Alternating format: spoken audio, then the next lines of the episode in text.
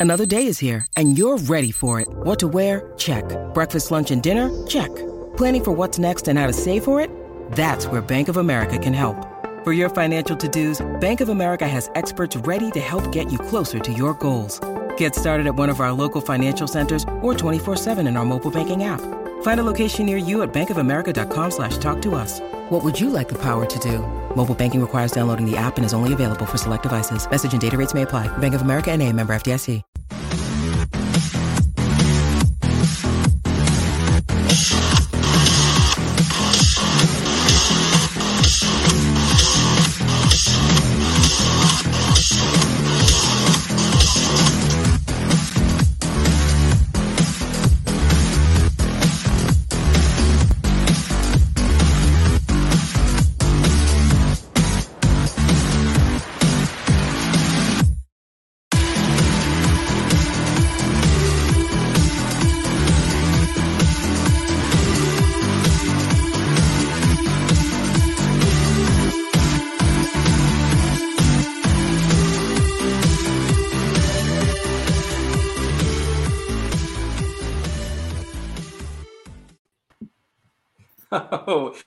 Hey everybody! It's Friday night. I am surrounded by friends, family, countrymen, um, and I, I just got some bad news from Will because I'm exhausted tonight. I spent three hours in Gotham dealing with this Riddler guy, and I thought that I was going to be able to just turn it all over to you, Will, and then you say you're tired. What? What excuse could you have to be tired? Uh, I'm old. That's the Okay, excuse. all right. That hits a little a little close to home here. a little buddy, close. but- yeah, it, it wounds me, but you know, it's the truth. Whatever. So all right, I'll try to hit myself with some adrenaline and make it make it go if, if Will's old and old and decrepit and tired. But um, other than that, you doing good, buddy? Doing all right. It's been another long week, but looking All forward to this. It's this is always the highlight of every week. Yeah. So we are joined this week by Madeleine Holly Rosing and uh, uh, Kat Calamia and Phil Falco. I don't know why I just stuttered there, but um, Dramatic pause. Yes. um, but welcome everybody. Um, we like to do a 30 second elevator pitch on the books. So if uh, Madeleine, if you were at a convention and somebody walked past uh, Bo- Boston Metaphysical Society, how would you uh, get their attention? Um, usually, I, I lure them in with a bookmark. Uh, if anyone has seen me at a convention, you see me do that all the time, and it works very well. Uh, there's a technique to that that I I can train you if you want to learn. But uh, uh, then I usually ask if they'd seen the series before, and uh, the answer is often no. And so I say, "Oh, okay. Well, the is about an ex-Pinkerton detective, a spirit photographer, and a genius scientist." who battles supernatural forces in late 1800s Boston. And then I kind of go from there. Yeah, I can tell you've done that once or twice before. Oh, yeah. Kat and Phil, who who is who is the fisherman of you two at a show for Slice of Life? turns. We definitely take turns. We usually say, "Hey, do you like comic books?" And then some people are confused. Other like, "No, I don't," and they're legit. Then we say you'll like ours, and, And then we we're make like- them listen. Exactly. Or like, no matter what, you'll like ours. We sometimes say like what type of comics you like, and we really try to spin a tale of why Right. they like our comic. But what is our usual pitch? Slice of life. Actually, this uh last con was the first time we had the physical issues. Yeah, So. which uh, worked out really well. So we usually say uh, Slice of Life is a queer webtoon because a lot of people will respond immediately to webtoon. They're very familiar with the platform, even if they're not as into traditional comics. Then we'll say it's about an anime character, Lady Vengeance, who comes to life, has to learn to live in the real world, learns there's more to life than darkness and revenge, and then falls in love with a kind-hearted cheerleader. That's awesome. So one of the I think secrets to all this is the more cons you do, the the more the elevator pitch is easy.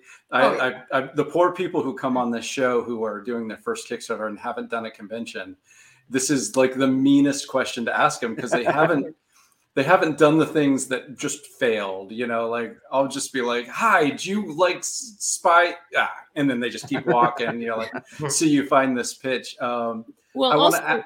yeah. yeah, well, also, uh, pitches evolve over time and they will evolve at a con. Uh, sometimes my husband works cons with me and we'll start, and this was a few years ago.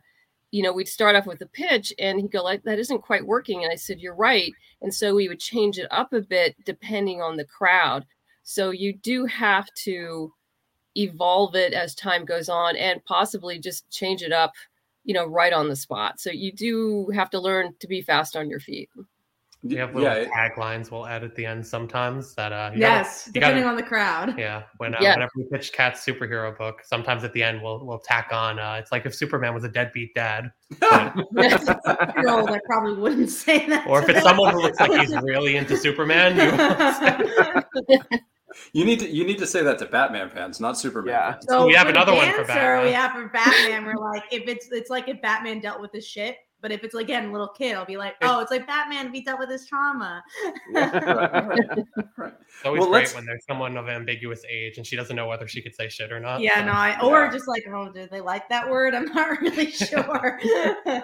I want to get into slice of life, but that reminded me I was at a show once, and you know, like I, I'm old now. I don't know if somebody's 13 or 19 anymore. Like I, I can't figure out that. So three young ladies came up to my booth, and there was a uh, a hero mother. Any parent that takes their kid to a show is a hero. So I, I love I love any mom or dad that goes to the shows, especially the ones who aren't interested, because then you know they're really doing it for the kids. But yeah. they walked up and my mine's a hard PG 13 soft R type. And I was like, I don't know, should I? And I kind of like was like, well, it's a little dark. What and the mom said they're all on Tumblr. And I said, okay, so it's fine. You can look at everything, you can read everything. um, so it was nice to have mom's permission, but that's what it reminded me with like not really knowing sometimes what you can or, or should pitch. Um, but slice of life, let's look at the the page for a second because I know you guys have a full night of uh, delivering your last Kickstarter uh, ones. I actually got mine this week, so yes, uh, I'm so happy. It's so interesting. I we were talking to a friend and catching up this week, and they're and we are just talking about like packing, and I we added up all the hours we spent together this week, and mhm. it's added up to 25 plus hours because we were packing so much. Yeah, we uh we are finishing each other's sentences, but not in a cute way. No, no. We've been listening to a lot of music as well. a lot of Kat's music. A lot of modern music. I have some good music. I'm not talking about this. Okay, so so where where are we as we start volume two of Slice of Life? Well, that's a good question. Yeah, so so- the end of volume one was when Lucy uh comes out to her now ex-boyfriend Dante, because Dante also comes out as gay. So now this chapter, um, I would say is a lot of shorter chapters, which is interesting. yeah, interesting. I think the the first uh, issue, the first four chapters, is really just about an- our the anime character Yuriko slash Lady Vengeance coming to life, and you know the initial shock of that and the first steps into the real world.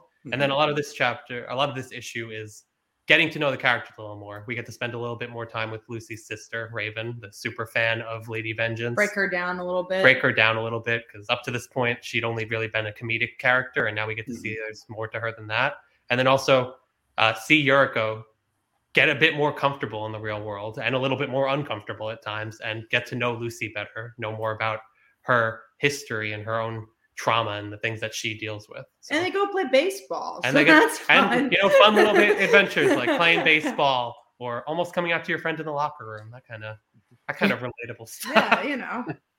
Well, you Yeah, guys, listen, uh, if, if baseball's good enough for Claremont and the X Men, it's good enough for you guys in Slice of Life. It's so funny as someone who's like, as you guys know, I'm such a big, you know, comic fan on a weekly basis. Wednesday Warrior, read many comics, love Chris Claremont stuff. Um, but honestly, when I wrote the baseball chapter, I was just thinking about a League of Their Own, like the movie, and Yeah. just like Nice. how it's like kind of a stereotype that queer ladies play softball. So Yeah. I'm like, that's kind of fun. speaking of Exactly. here we are Here we You are, mentioned- softball. you mentioned that these chapters are somewhat shorter. I know that Webtoons is strange, at least to me, because I don't know anything about it. That you have the readers kind of expect a certain amount of of content per week. What what does that equal out to, like in a you know pages of a comic, or you know how how does that kind of all work out as you you know build these issues after first going to Webtoons? I would say that uh, it really varies based on what you're reading. Like if you're reading an, origi- an original, like a, a a series that has been picked up by Webtoon, the expectation varies by genre. But I'd say 30 panels is probably the mi- the minimum you would get, which probably works out to like five to seven pages, sequential pages. Mhm. Uh, on Canvas, it, it on Canvas where you anyone could self publish. It varies, but we usually will take write a chapter. So let's say It's usually like eight to twelve pages. a eight to 12 pages and then we'll break up that chapter individual into individual episodes we'll release on a weekly basis so you know we might have chapter five is broken into two parts. It's six pages and we post three pages one day three pages the next week. Um, and then we have chapter six which is longer. It's broken up into four uh ish four uh episodes and that's uh, i think it was like 11 or 12 pages. So Mhm. it's great to have that flexibility where we could tell a longer chapter and we just break it up into more weeks. Nice. It's a lot of planning. Also, like just Oh, trying yeah. to figure out like, all right, how long can we take a hiatus? Which honestly, because we are the workaholics, we are. We very rarely take hiatuses on the webtoon. And luckily enough, um, our artist is just so She's- wonderful with getting pages every week as well. yeah she's very passionate she's always uh she's always delivering she uh she's very excited about the project Mhm. and it helps definitely to post consistently they always say when uh whenever people talk about growing an audience on webtoon just uh creating that schedule always posting every monday night is what grows an audience and we definitely have experienced that we yeah, we're at um we just almost twenty seven thousand now. Yeah. Um, and and we started this in July. yeah so uh we've always seen our greatest growth when we have consistent post schedule Mhm. I will say that's what helped this Kickstarter too. oh absolutely I know issue one Bi Visibility helped, but I feel like a big part was that we just had an audience on Webtoon, and this one in particular, I really uh, we got see a lot of people that this is the first campaign they've ever backed, Mhm. and we don't Oh, know that's them, so I'm like, it has to be because of the Webtoon. No, that's that's great because there is a there's an audience on Kickstarter, but you have to bring the majority of your backers to the project. So the fact that you're bringing someone who's backing their first ever project, and because I know tonight, if you guys are on, then the show is sponsored by Microsoft Excel.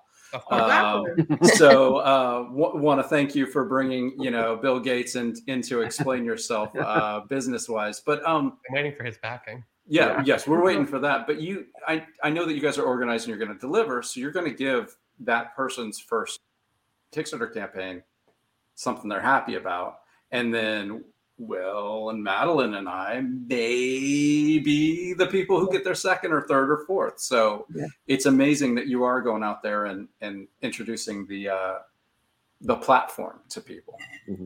Yeah, I think it's a great thing, and I hope they end up backing more Kickstarters. I've definitely seen it. I've Yeah. seen like people that start and be like, "Oh, like I backed up a couple more because it looked interesting." It's the Brandon Sanderson effect. You just uh, Yes.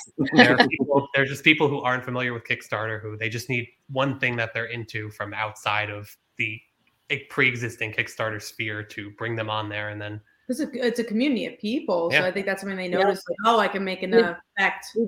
Did anyone check? I did. Uh, but did anyone else check on the uh, Brandon Sanderson's Kickstarter page how many first time backers he brought in? I, just checked- heard of it. I yeah. checked. Over, in the over 40,000. Wow. That's So amazing. I say thank you very much, Mr. Mhm. Sanderson, Thank you, Mr. Yeah. Sanderson. Thank you. because Yeah. now they're going to get all those Kickstarter emails and newsletters, and uh, we're going to be on them. They're in the Yeah. system. Yeah, we're in, yeah.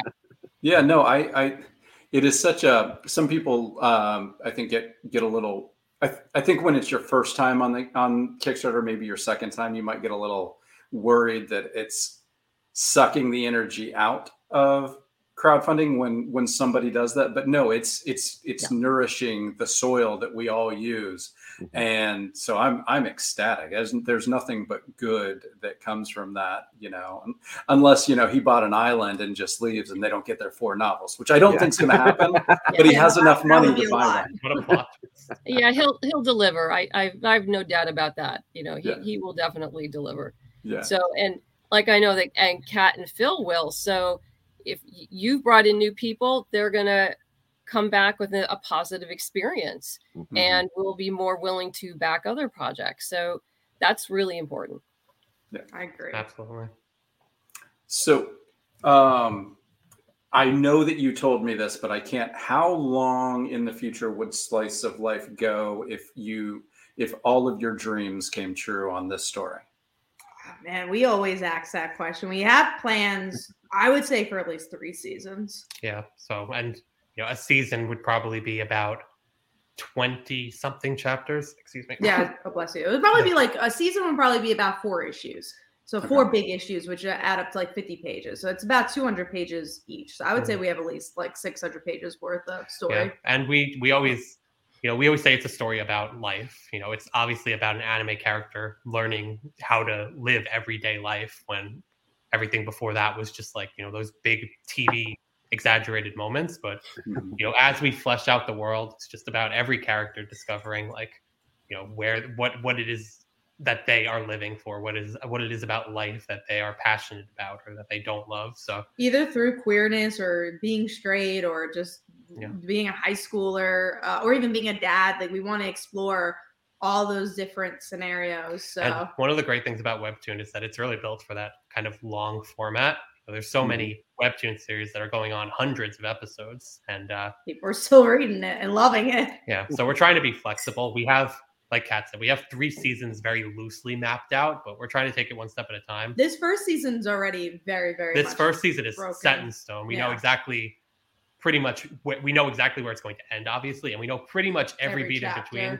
Every once in a while, we'll add something in between. We'll be like, oh, maybe we should give Raven or Dante like a, an extra, an extra chapter just to flesh out the the ancillary characters. But uh, yeah, and then season two, we have loose ideas, but we're trying to take it as it comes. And one of the great things about Webtoon is just the, the responsiveness. the instant response it's so interesting so we have a character which I, i'm sure we could talk about but we didn't we do meet the characters during our hiatus because again we don't like taking a break but we need to gear up to get extra art so we So it's like an interview with a character, Yeah. where you don't need new art; you just have the back and forth in text. so we had this character who we always want to do like a little bit of stuff with but nothing like too crazy her name's chris and she's like the mean girl and then like Mhm. the way we fleshed her out just because like people for some reason gravitated to like one sentence we said just that like oh she's blunt but she's like wants people to be honest with her that's like sometimes she could be mean about it but it's because it's coming from a good spot and a lot of people gravitated towards that and and then me and phil because of that like made an even bigger arc for her Yeah. and we're like oh we're actually like super excited for that Yeah. just because of the commenters in real time telling us like oh this is something that we like and i don't we didn't make that story just because they liked it it just gave us Right. ideas of what we could do next Yeah. That that reminds me a little bit, Madeleine. You put in one of your um, your books that you were speaking to somebody at a convention, and they brought up something about Caitlin, and that spurred you on to an entire Like, like entire entire story. It actually ended up driving the next three issues, which which was really interesting, and it was because we were talking about you know repercussions. There's always going to be accountability. You know, there's action reaction, and because Caitlin had continued to work with Samuel and Granville against her mother's wishes, there are going to be repercussions for that. And I really, we were just talking about that, and I was like, oh, this is this has to affect her life, and it did. It literally ended up steering the whole next three issues. I, th- I think that's great that you have both it for both books. You've had like an interaction that spurred pages, books, like full on things. That's a really interesting thing. Has that ever happened with you, you will, or or do you just sit in your in your office and just write and you don't worry about what the little people think? yeah, that's it. No, um, it's interesting because I've I've talked to you know some back and forth with readers, ma- mainly via email because I haven't done cons in forever. It seems like, um, but you know, uh, suggesting maybe, hey, you know, since the since you know public domain is a huge part of what I do with crossover division, you know, suggesting something that maybe I could, you know, steal and and then When's Winnie the Pooh coming? yeah. You're repurposing it, Will. You're not stealing. You're repurposing it. I am digging at the uh, the cultural uh, uh, fields. That's The fossils, the foss, the cultural fossils that have been left for you. Well, yeah, and it's it's fun because you know the thing is you can, and I I'm going to quote someone who's a very important writer to me, but he's also probably uh, on on some lists now because of bad things that he did. But uh, it could Warren, be a thousand people. Will uh, Warren Ellis um, uh, in Planetary, he's talking about the um, the pitch for Planetary, and he says what he his his plan was to basically go back and look at something and scrape away his words the dog shit and see what it is about that thing that made it so popular at the time you know w- without all the you know stuff that's you know added on later but what was the core of it that made it so you know, like tarzan or you know you look at some of the early uh, you know g8 and his battle aces the pulp figures the spider things like that and do this kind of fictional archaeology, I guess, which is mm-hmm. kind of cool. Um, but I don't think I do it half as well as he does. I'm, um, it's it's fun though. I mean, I, I get to go back and look at these works, and then that's the cool thing is that these you know the readers can say, hey, well, you know, I think you need to do something with uh, Cthulhu. I'm like, okay, well, I know how horrible a person the writer was. We can mm-hmm. maybe work something in. Uh, yeah, I mean, it's it, it is that feedback is really cool. And the great thing is, almost no comic uh, writer has done anything with Cthulhu. So there's oh, a no. lot. No, nobody's heard anything about it at all. Yeah, not at all. Not no, at all. no offense. No offense. Yeah. y'all, y'all do great work. It's just yeah. there's been a lot. Ha- hasn't haven't all of us done something? In Cthulhu? I, I don't think in we Cthulhu. Not, I, I, have not. PR work for Cthulhu. No, not me. Yeah. Okay. Okay. I, I haven't yet. because not yet. yeah, yeah. not yet. Next week, next week I'll have something. No, I never read his short stories, so my my experience with him is the comics that I've supported on Kickstarter that are so you know specifically drawn from his world. I know that obviously he's so inspired so many things that many of the things I didn't even realize I was getting second and third hand was was from him. But um, yeah, yeah no. Yeah, I'm I'm actually I'm not a Lovecraft fan, but I was intrigued when um, Russell Nohelty did his first um, mm-hmm. Cthulhu is hard to spell because I I have a, a, short in there, and I just said, okay, I'm making this a comedy. It's yeah. a dark comedy, but it's a comedy. so I had yeah. a lot of fun with it, yeah. and you know chose some gods and anyway I did. I had fun with it. But yeah, it just I know so many creators who have done shorts for all the Cthulhu anthologies that mm-hmm. mm-hmm. and there's a lot. And and I think Travis Gibb is, yep. is mm-hmm. look, looking to do what uh, Cthulhu in Neverland next yep. time. Oh, yeah. Neverland now. I know you yeah. didn't wonder. Neverland, yes. yeah. And if I have time, maybe I'll do something, but I'll we'll see yeah, no, I it, I don't know enough about it because anytime like you know I see like oh there's opportunity to pitch or whatever, I'm like I don't know if that's my wheelhouse. You know, there's a lot of wheelhouses we have. I'm like I don't know if that's that's mine. I I, I, I will say that I very much enjoy Miskatonic High. Oh yeah, yeah. It, plays in that world, but yeah. it plays in that world in a the high school like the high YA. school that YA yeah. high school that I enjoy. Mm-hmm. So that's the one that I really enjoy a lot. But but I ha- have enjoyed Cthulhu, you know, Invades Oz. I have enjoyed Cthulhu is hard to spell, and uh, Pipe Creepers. You know, yeah. There's there's been a lot. I'm just kind of like, all right. I I think what I need to do is actually read the first the actual stories before I read another adaptation. At this point, I think I need to like do the real thing. I well, don't know. Kat and Phil. I mean, you guys you're doing Bi Visibility. Yes. Slice of Life. Uh, there's The Dancer by Kat. There is also um, Like Father, Like Daughter by Kat. And then Phil's doing The Haunting.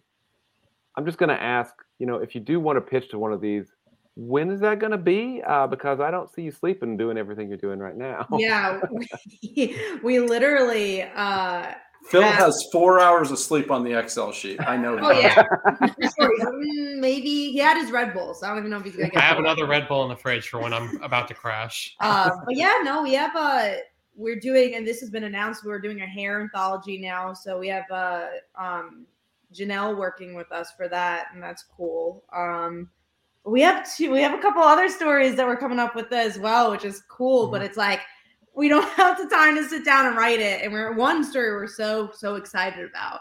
And uh, you know, writing outside the miniseries that we're working now, it's just I wish we had more time. Uh, but yeah, a lot of a lot of things like the dancer has been done for a while, and that's what's I guess like so crazy. I wish there was more time because like if we weren't doing slice of life now and then Bi Visibility and then hair anthology and, and then all this, somehow I can finish the dancer that was written like five years ago. I know I know you said time, and I know we have about five more minutes until you have to get packing. Um, how do you guys write? Like, How- how do you write? Do you get in together and talk it out, and someone's on the keyboard? Do you just trade pages back and forth? It really depends. Um, with Slice of Life, with what we do most often is we'll meet up and or we'll have a phone call, but most of the time we try to do it in person and we'll work out our beat sheet. So we'll start hot, like large scale. We'll say what is this whole season's arc and what are all the beats we want to hit? And then individually, what is this issue, this collection of chapters? And then within the chapter, what are the beats we want to hit? And we'll give a lead, we'll assign a lead writer to each chapter. So you know, the first chapter I would write, the second chapter Kat would write, and then obviously we'd have a big back and forth. We'd add lines Mhm. here and there. We'd uh, say, "Oh, I, this is actually a really cool idea I had writing, uh, reading what you wrote," um, and then sometimes we'll actually sit down together and write together, which uh, Happens more rarely. I Yeah. will say there's uh, a group of chapters we wanted to do that with Slice of Life that's coming up. And we're like, we're gonna sit down and do it. And then we just plotted it all out and we're like, I don't think it's possible time wise for us to do it, but project that we're working on now, which is a new project, um, we want to do that with, and that's why it's been so hard yeah, to write because uh, we actually have the idea. It's literally just to sit down and write it together. yeah, Because in this book in particular, we really wanted to do that. we've spent We- like, we spent like 25 hours together, and just like we haven't found the time to, or we'll be packing so long or doing whatever other planning we need to, or scheduling or Excel work we need to do. That's, that uh, by the time it's time we have a minute to write, we're just so burnt out. But Honestly, it's emails that really burns burn us out too. Because throughout the day, that's what we're probably doing the most, more than Mhm. even writing. And I think every writer can relate to that. It's just, especially while you're running a Kickstarter. For us, right now, our schedule is to run a Kickstarter throughout the whole the year. anthology. a whole year. Only have two weeks in between every single Kickstarter, and that's like lucky. So we, But- before you go, you have to explain something because we have a question in the Yeah. chat, uh, and I think it's probably really important for you to be specific here.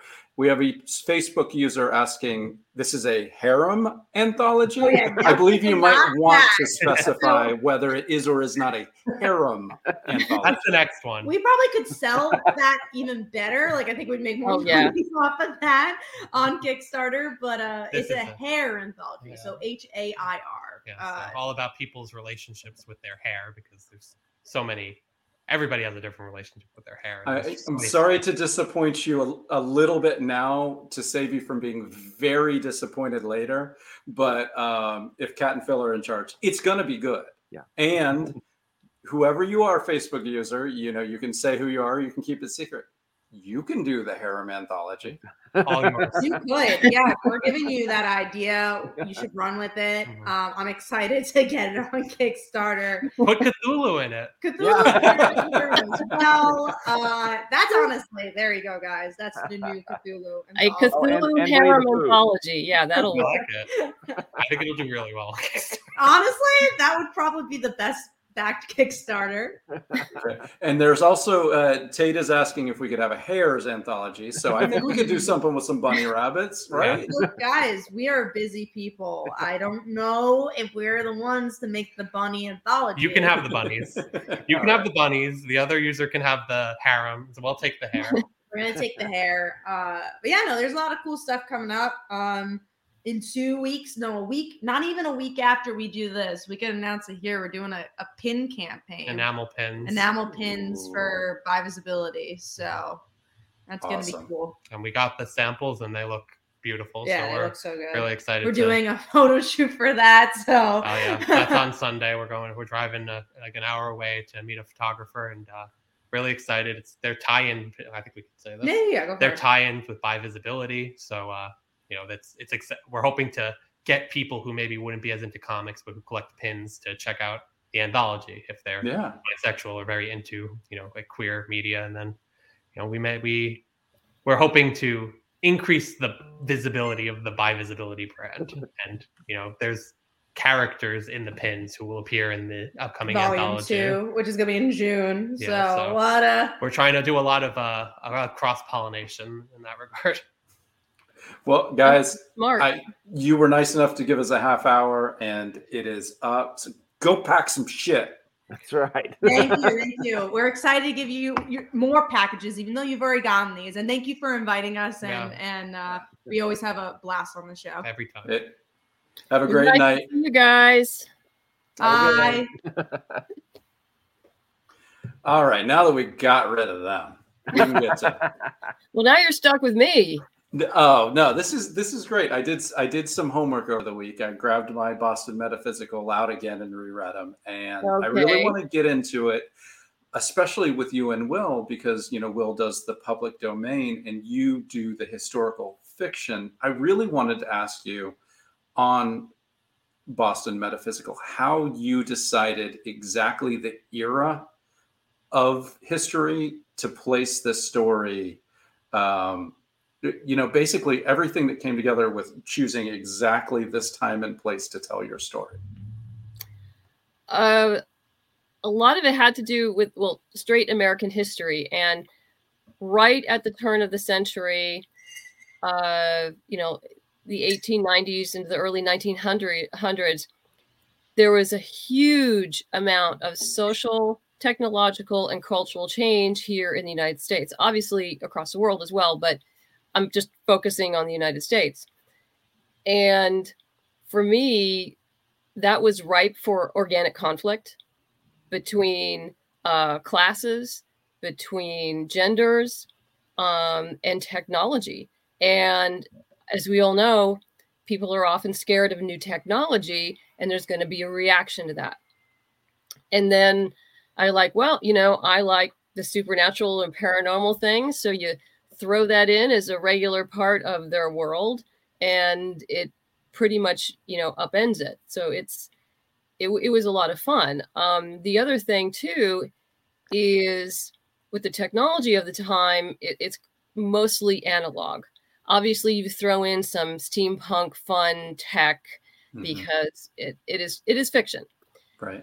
Uh, but I do try to keep the science accurate when I can, um, you know, if possible. But what's nice about it, since it is analog, it's actually easier to explain both verbally and visually to your audience. Right. Because as you know, you know, our cell phones are virtually magic to most of us. Right. We, we don't know how they, I mean, obviously many people do, a lot of people don't Right. uh, know how they operate. Uh, and it's a lot more difficult to explain than opening up a pocket watch and being able to see the gears move and how it actually functions. Right. Um, so that that brought a lot of that was a lot of the this, the decision making process.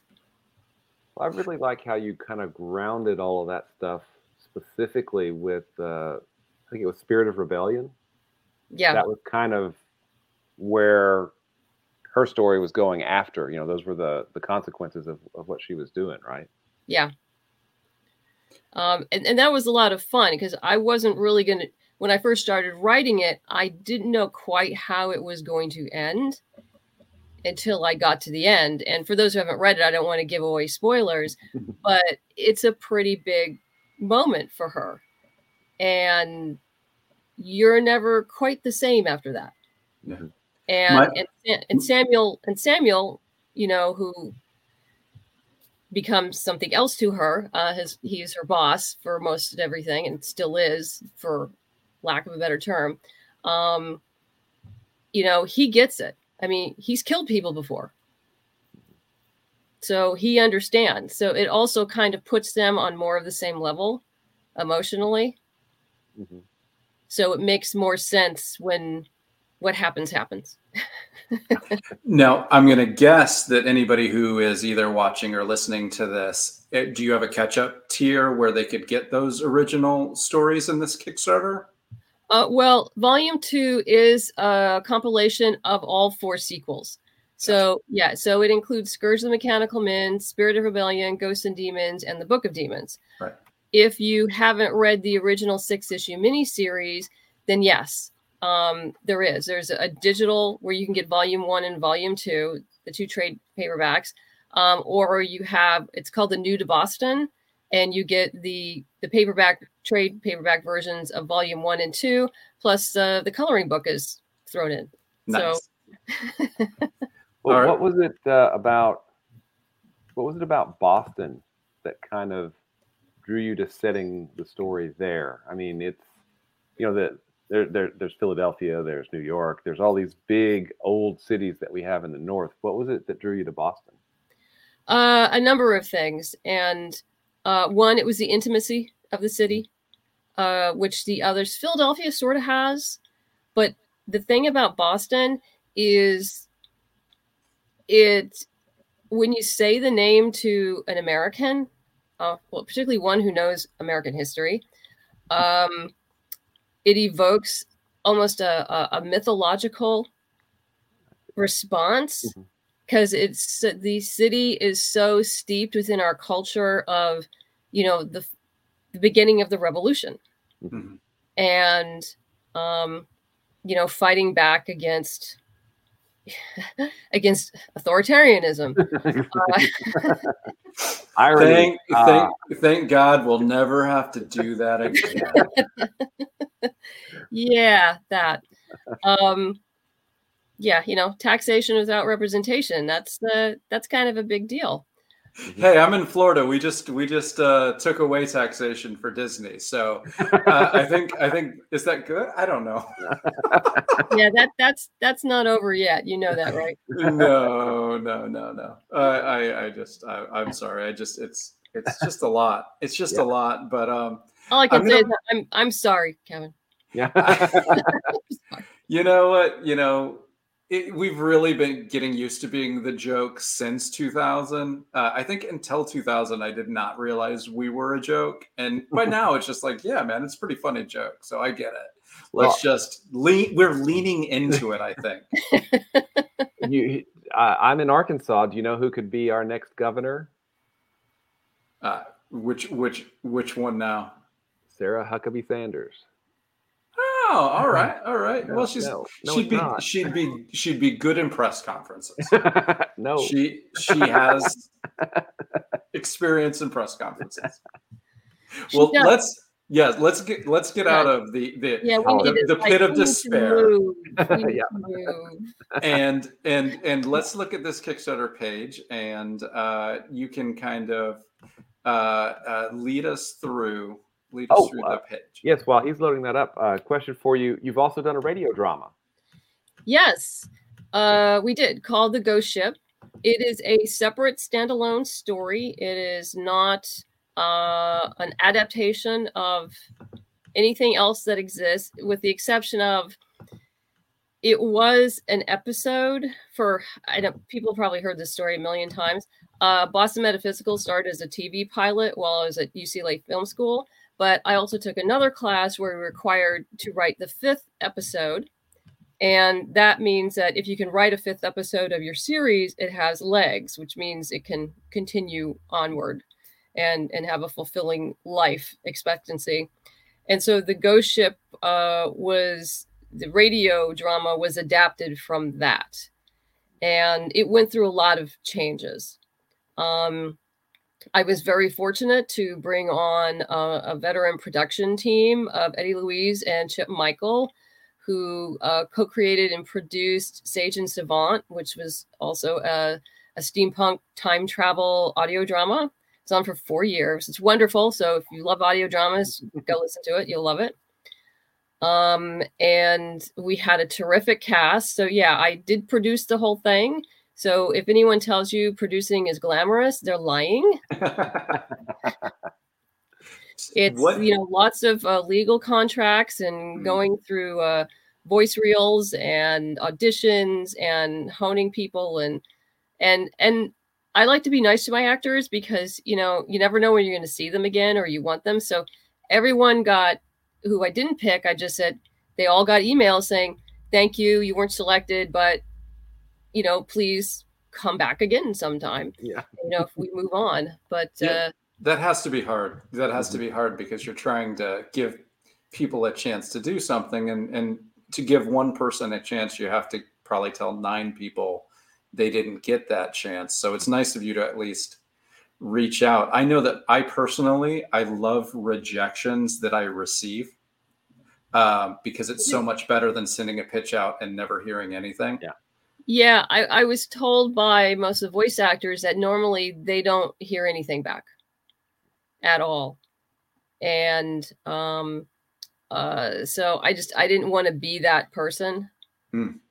And I mean, yeah, it took extra time, but there could be a time when, you know, they're the perfect fit for a part. Right. Right. And you know, I want them to feel appreciated because they are appreciated, quite frankly. These people were fabulous. We we got auditions from around the world. It was amazing. What did you learn in? I, I know that you you worked with the the the uh, the production team, so there was probably some stuff in the script that they told you about early that needed to be changed. But what did you learn listening to it that that you needed to adapt to going from a TV script to a radio play? Um, I need to. I needed to. Uh, what for the next script I write if, for an audio drama? If we if we continue, I would definitely put in more direction for the actors. Uh, oh, it would just. I think it would just help them, and it would streamline the process. Uh, because in my head, you know, I would hear a thing, but then sometimes, you know, they'd give a take that was like more humorous, and I'm like, no, this it's no, this is not humorous here. yeah. And uh um oh I have I see Charlie over here. Charlie's in the house. Charlie Stickney, that guy. we, we might be talking about that guy at the end of the show when we go through uh, campaigns that are still That running. guy. We will be. And oh yes, um actually there are reward tiers in the Kickstarter that include the audio drama. Oh, that's nice. Um, we have an audio drama package, uh, and we have like a super digital package, which not only uh, includes the, the the graphic novels and the novels and the prose, but also a, a download MP3 download of the audio drama. Oh, nice. Um, so it is for about four hours long. It's eight episodes, about half hour each. And uh, yeah, I, I can't say enough good things about the production team and, and the actors. They just really did a fabulous job. No, that's really that's really neat. I um one of my editor, uh, Cassie Bell, sh- she is starting a a group in New York who's sort of doing this. And the last the last Tart Kickstarter, I kind of got a a dollar figure from her what it would cost. We didn't we didn't make it enough to announce it as a stretch goal, but uh, it was it was the next one that that could have happened. So it's if it ever does happen, I may be sending you a couple emails asking for wisdom uh, before I jump into the endeavor. Yeah, well, this was uh, produced like a classic audio drama, so it has uh, original music and special effects. It's Oh wow! it's not just I, I know some comics have gone audio where they're they're reading some of the exposition Right. um but there may or may not be sound effects and there may or may not be music involved it, it- it, depends on the, the production but yeah this is much more like your your classic old time radio drama Yeah, that's and nice. and I really wanted that um, because years ago, before I started, before audio books were really popular, you know, it's when you'd had to go to the truck stop to buy the CDs that you would rip, and you know, you know the whole thing. Um, that I would be coming back from, you know, from a con from San Jose. Oh, thank you, Charlie. yes, um, Chip Michael did a, a, fabulous job on on the audio engineering and directing and everything. Um, but anyway, I there would be this space from like an hour and a half coming down the five on the east side of um, Gilroy, and suddenly on my AM radio, I would pick up this radio play. I don't even know what radio station it was. I'm going like, oh my god, this is great! I can drive and I can be entertained and I can listen, and it was wonderful. And then I would drive out of range, and we're like, "No, come back!" come back. And You're was- driving 10 miles under the speed limit to get It's like, more. come back, no, come back. And then it was, you know, agony for three hours after that. So it was like, okay, we need to do something about that and start buying audiobooks for the road and for the gym. And now I actually listen to a lot of audio because I just, I don't have time to read anymore. So that's the way, that's how I get my books in.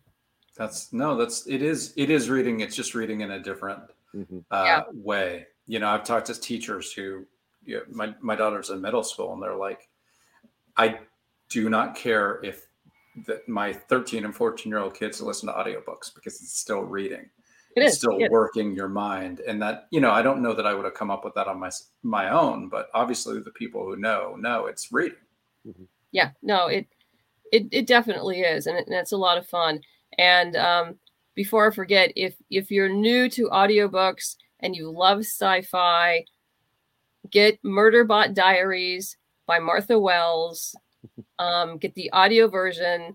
The actor who reads it kevin r. Free you will be laughing your ass off Murder Bot Diaries, you said? Murderbot Diaries. It's won every award. It's won Hugo's, Nebulas. I mean, everything. And that was one of those uh, things where it kept every time I got on Amazon, this pop-up ad for murder because they're novellas, and it kept Mhm. popping up and popping up. And I'm like, okay, fine, I'll get it. I'll get it. Just stop, stop bugging me. And so I said, okay, it's a novella. It's perfect for the gym, you know, and on the cardio. And I started listening to this. I'm going like, oh my God, this is brilliant. And you know, made my husband listen to it, and now he listens to it. He'll he'll listen to it forever because it's just so great. Um, I was. I thought I- we were going to drive up to North Carolina this summer, possibly my daughter and I.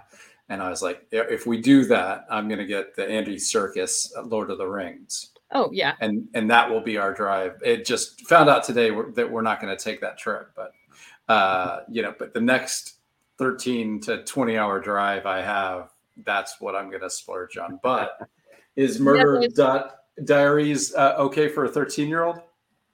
absolutely. Okay, all right. Then, th- I then think so. add yeah. it to the list. Yeah, yeah, I think so. Yeah, and usually um histor- those big historical fiction novels are great for the long trips too because that's like 24 hours of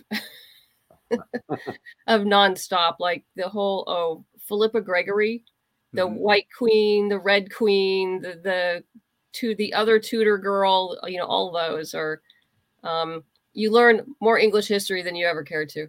But No, uh, that's that's cool. Yeah, I, that's you know grabbing grabbing something when you don't even realize it.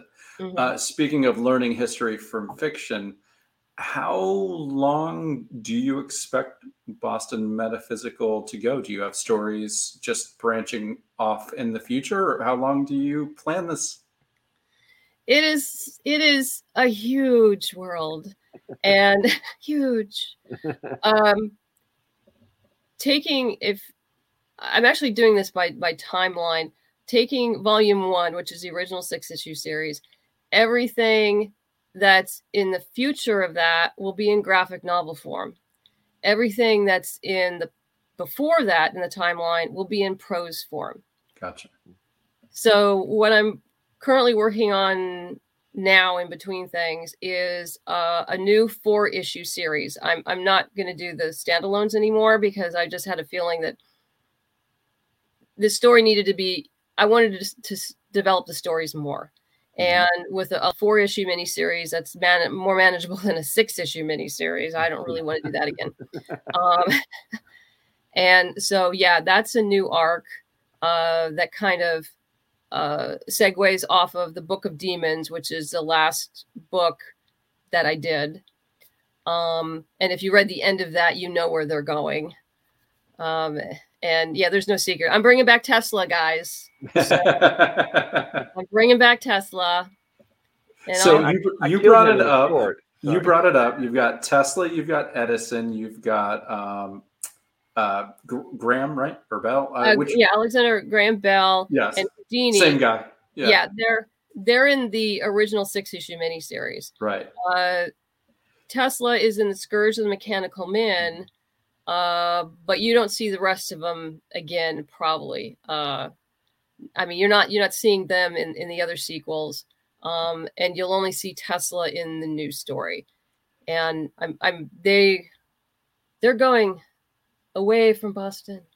Okay. Traveling. Were were did you put them together? Because i the the first or second page of, of it is is all of them you know gathering at a funeral and and i see these historical people. And then i realize about halfway through the issue you're kind of oh they're not the stars of this. They're they're another group and the stars are you know you're three. Yeah. um was that was that a choice to kind of throw the audience off or was it more like i really want to kind of play with them but i also want to play with these characters more Yeah, they they were they were integral to the story, but they weren't the story.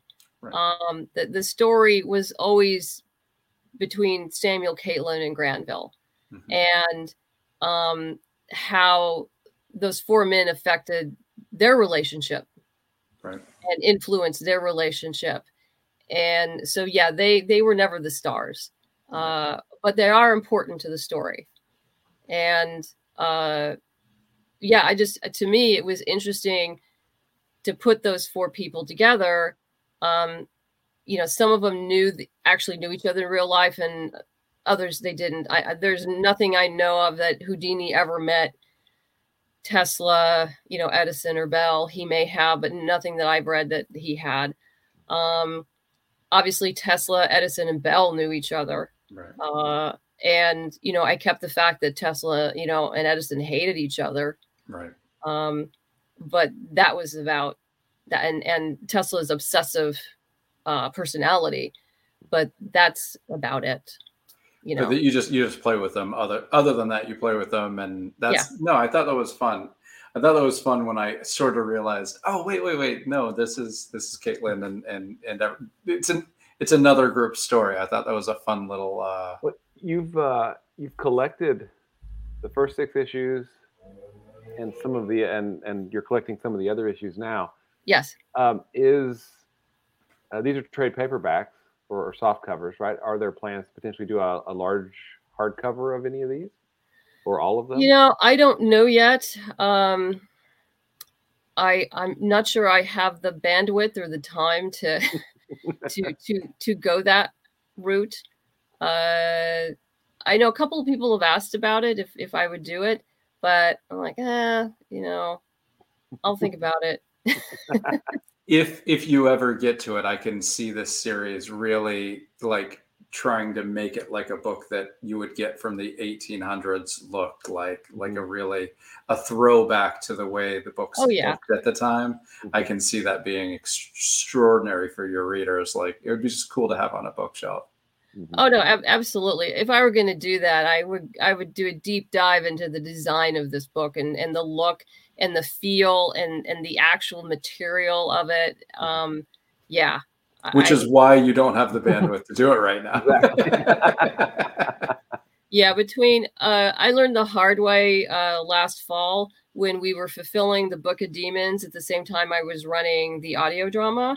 Hmm. And Book of Demons, we sent out 700 packages wow between my husband and myself, and so I like to finish, you know, you know, fulfill stuff before I start something else. And so we were trying desperately to get things out. And we got a lot out before we launched, but we didn't get everything. So Mm. I would like focus on the Kickstarter for three days and then fulfillment for two days and then back to the Kickstarter and back and forth to, you know, eventually get everything out. And and we did. But yeah, it was the post office, I'm not sure if they loved us or not.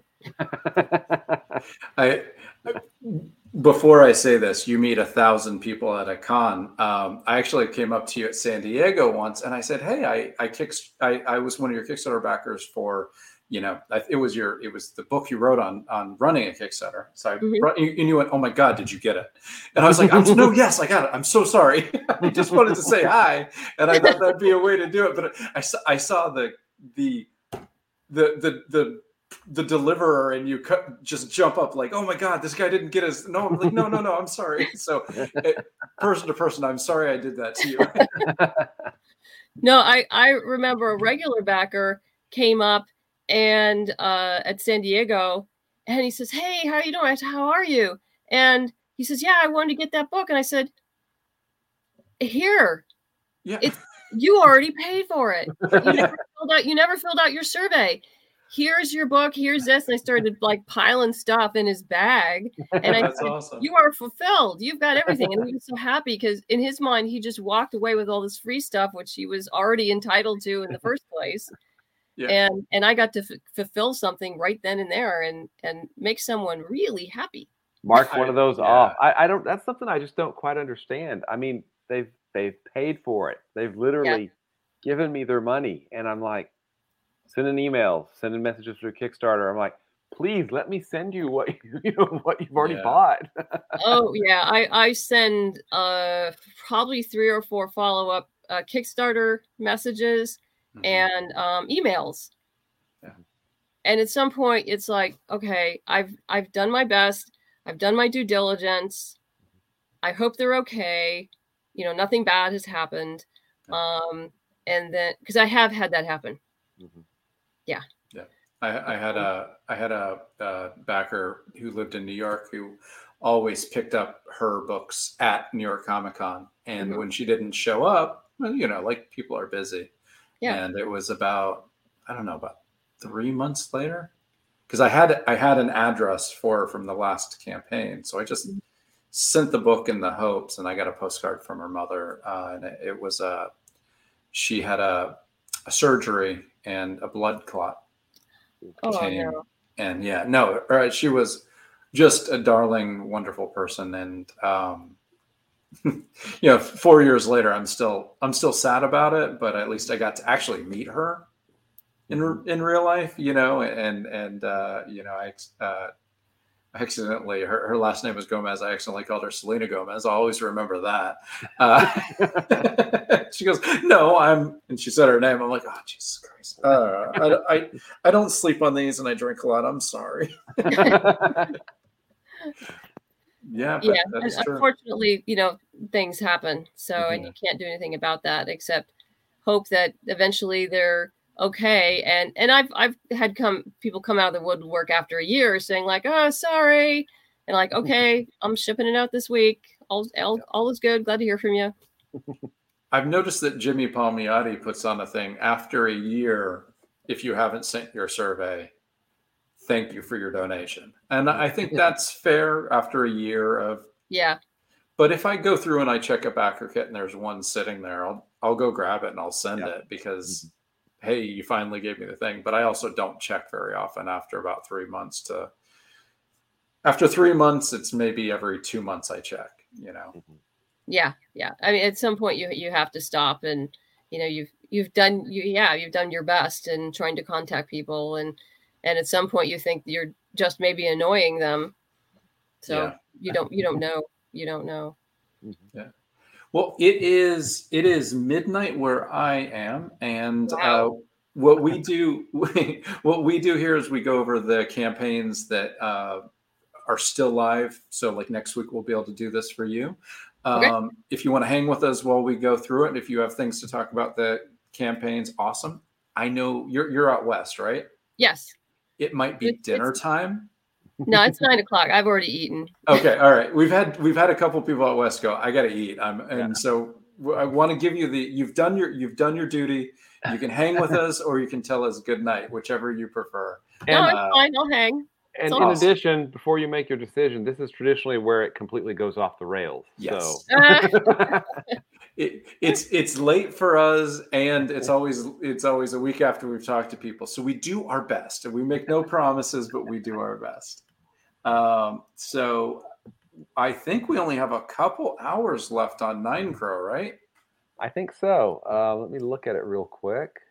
Two hours So- to go. that looked really good i saw that It it would it the art is amazing, and we had um, two people that night that that had been reading it as a web comic, and were both really really crazy interested on how it ends. So I think if you've read, I think it's 160 pages, Will, on that that graphic I think- novel. I think 165. 165 pages, so they're about 130 pages into the story, and they're salivating for the end. So I'm going to take that as it's a, it's a pretty good story. But the art is exceptional. Dora was extraordinarily nice.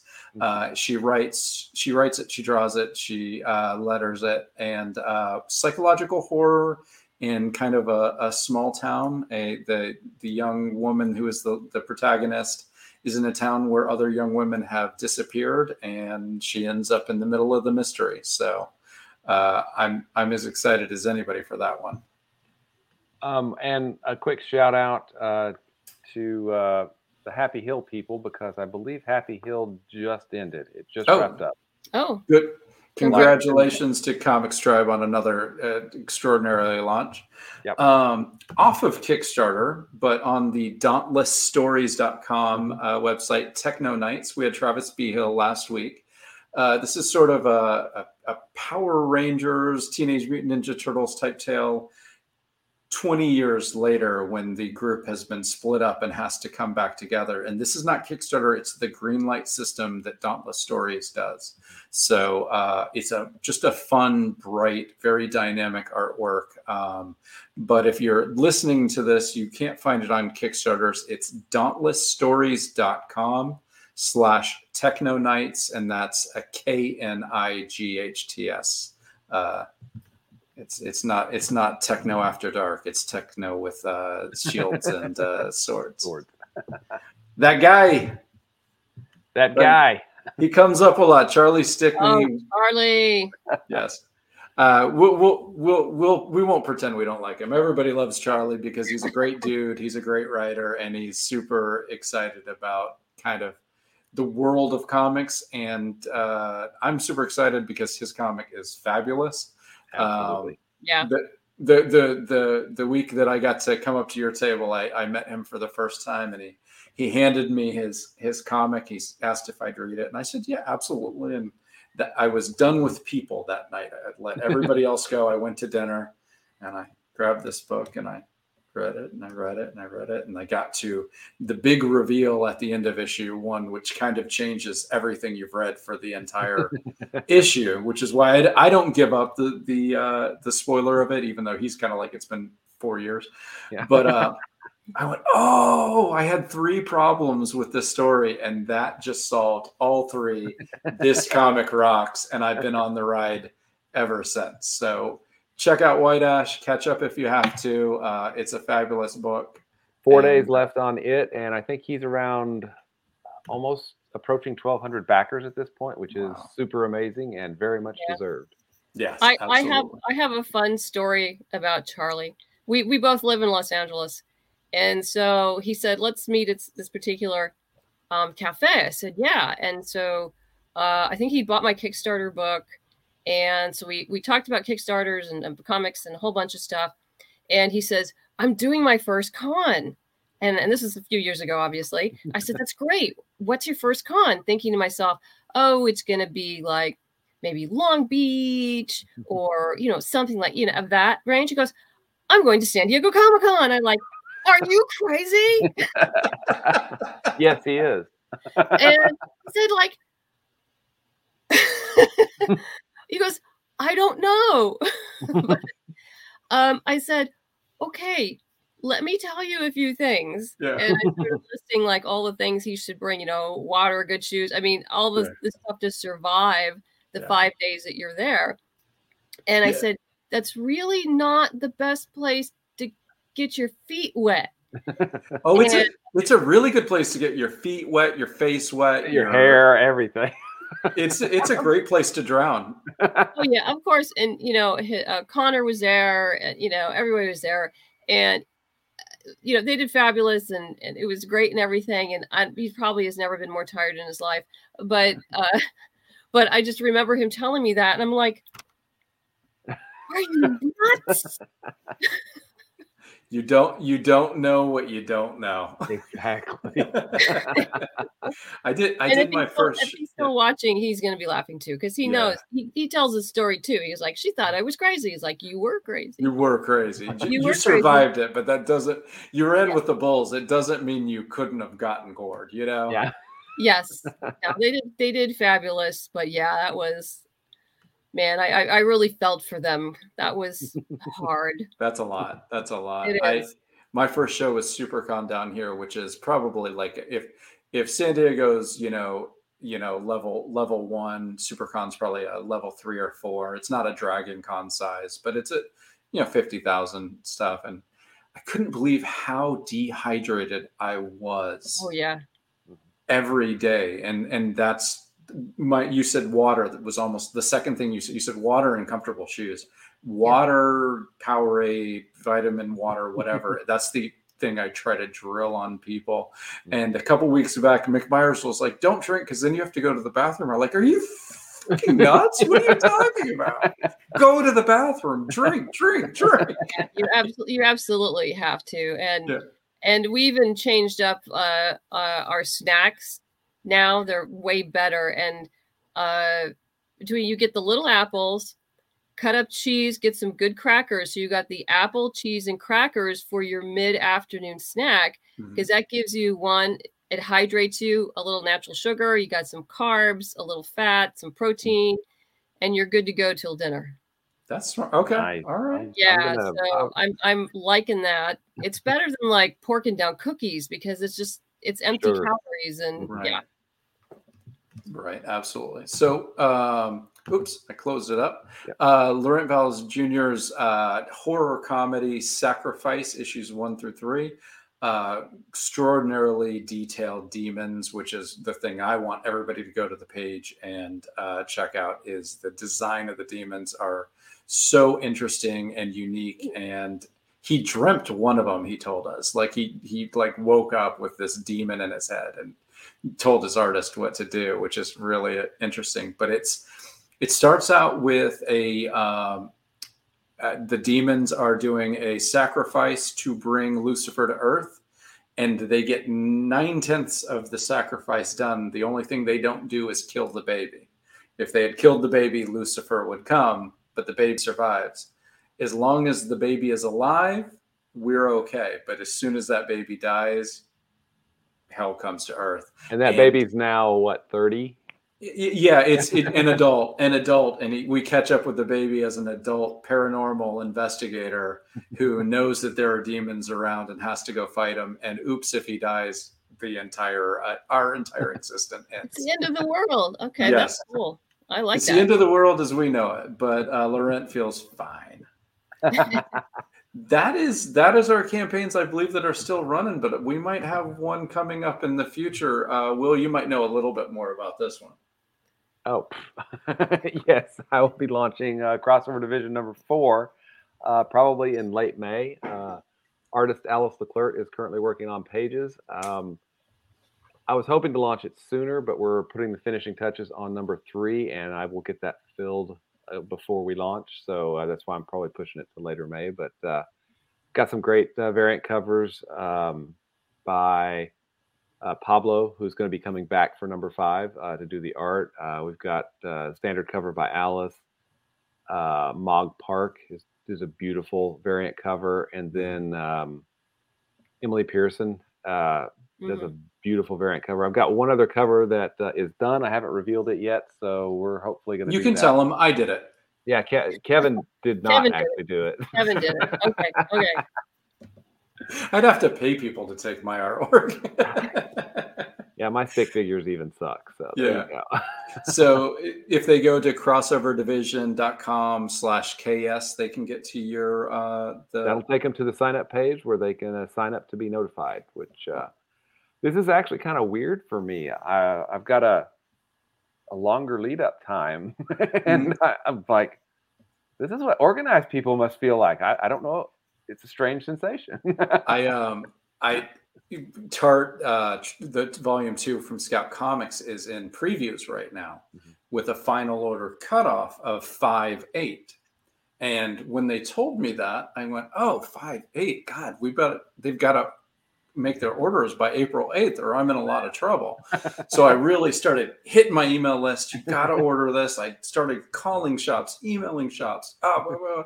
And then someone uh, explained to me that, that the fifth month of the year is May and not April. and I realized for the first time in my life, I have four weeks. I'm four weeks ahead. You know, it was great to make that idiotic mistake because I, you know, like instead of reaching out to 30 comic shops, I've now reached out to 100. You know, whether they buy it, that's on us. But I've actually done my part. yeah. So, hey, if it's if it's the only way to get ahead, that's how I'm going to get ahead. Well, it's the way way we roll, right? yeah, no, it, it helps. I, I I got a little ahead on on this one that's running now, which was which was nice to be able to do that. So yeah. it's a little calmer. It was a little, you know, better going than than the audio drama. The audio drama did I thought very well. Um, you know, for doing an entirely separate thing because I knew mm-hmm. not all the backers would come to that because it's not everybody's thing, and and I right. got that. But uh, the podcast audio drama category uh, for Kickstarter has a very different dynamic than the comic side. So, which I didn't quite understand till I got there, and but that's that's a subject for another discussion. well, do you have five minutes? or is it a 45 minute discussion? Well, um, let's just say it's it's it's not as dynamic it's not as active. It's not as okay. big. Right. Um, it doesn't have the um, camaraderie for mm-hmm. cross promotion uh, that the comics does. I mean, the indie comic section, we all work together, mm-hmm. and and there's a lot of communication going back, and um, I don't see that there. I, I hope to see it. Uh, in fact, uh, Oriana Leckert and myself and uh, her name's Sarah Golding. She uh, manages the audio drama hub on Facebook and is a voice actor herself. Mm-hmm. Is that we're hoping in May to have a, a free panel for about crowdfunding for podcasts and audio dramas, and uh, so it'd be great to have Oriana, who's who if you don't know her, she's the director of publishing and comics at Kickstarter and to help podcasts and audio dramas do better. Right. So so they're more comfortable and and to uh, you know bring more audio dramas to that category and to you know teach everybody how to you know work together in the communication and and you know because this all didn't happen overnight for us i mean this yeah, this right. is years this is years in the making mm-hmm. and I have to credit uh, Tyler James a lot for that.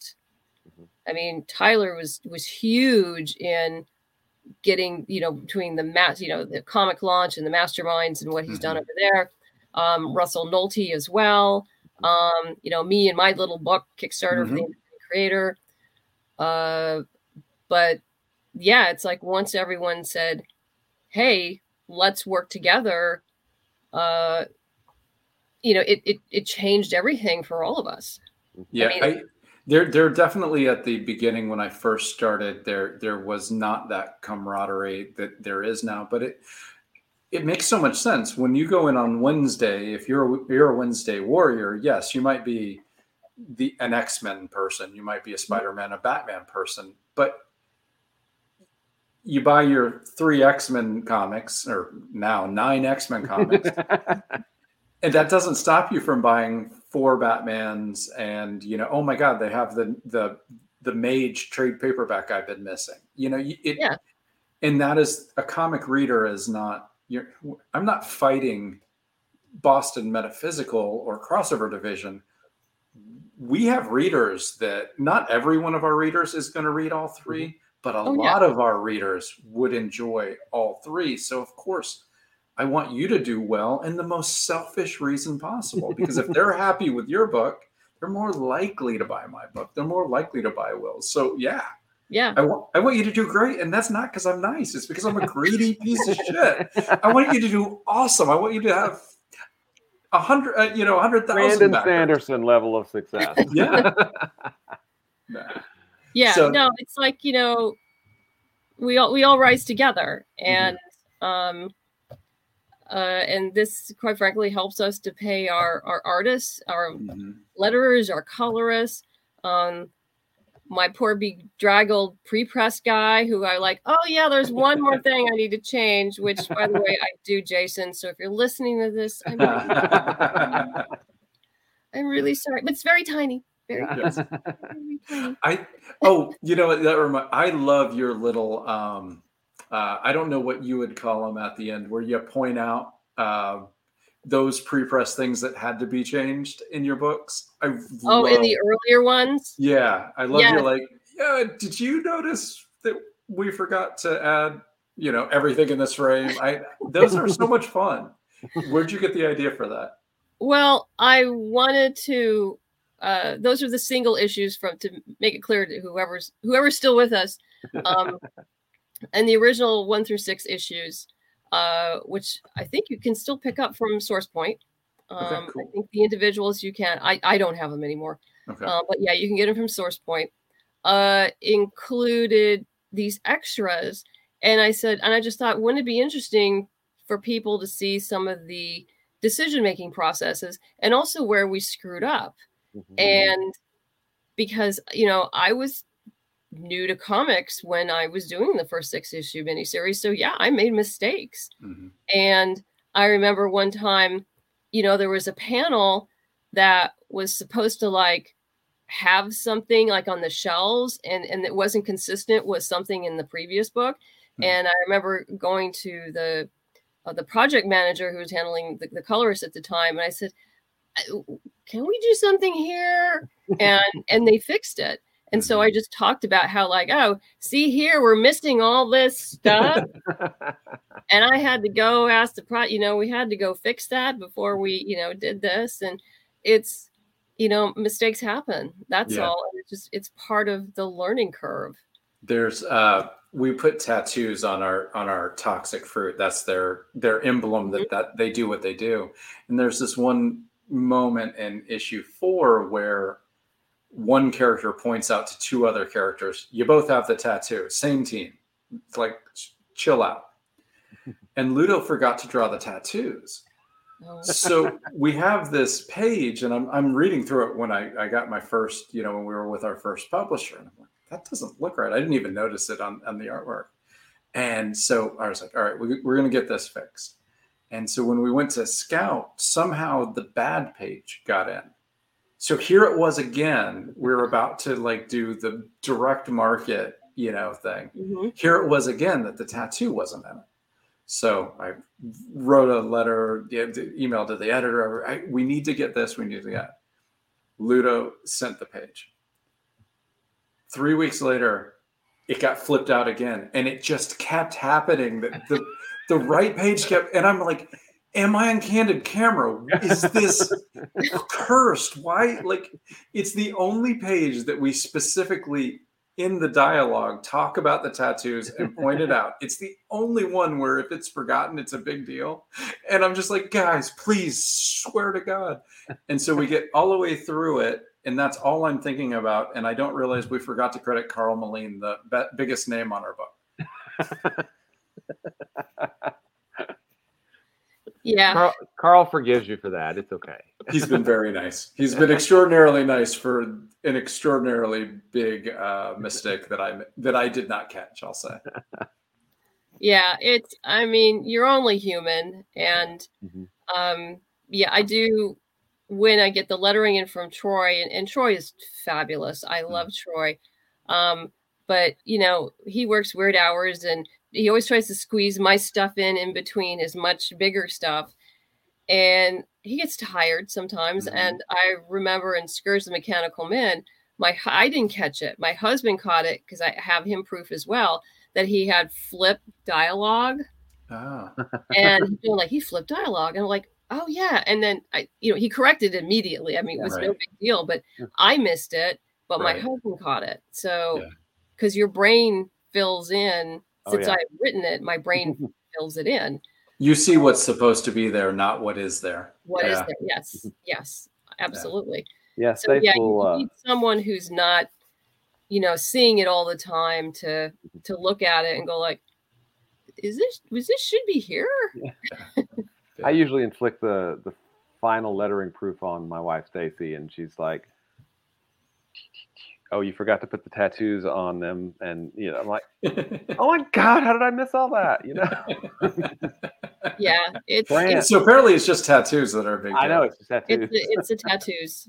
The other thing Ludo does sometimes is she has a beauty mark, and it sometimes um, travels.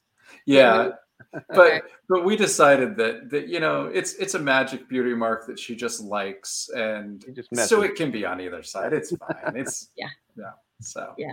Well, Madeleine, I really appreciate you coming out and hanging with us. Good luck for the rest of the campaign. It's doing amazing as as usual, and uh, we just Thank you. we appreciate you hanging with us. Yep. No, it was it was a lot of fun. Um, you know, with just cons just coming back and depending where everyone lives, you know, I don't get a chance to actually talk to you guys. So Yeah. it was a lot of fun and Yeah. and I appreciate it. And thank you so much for having me on the show. Hey, anytime you got something, we're just an email away. That's right. Okay, Yep, great. absolutely. All right. thank you. Thanks. Good night, everybody. Good night. Good night.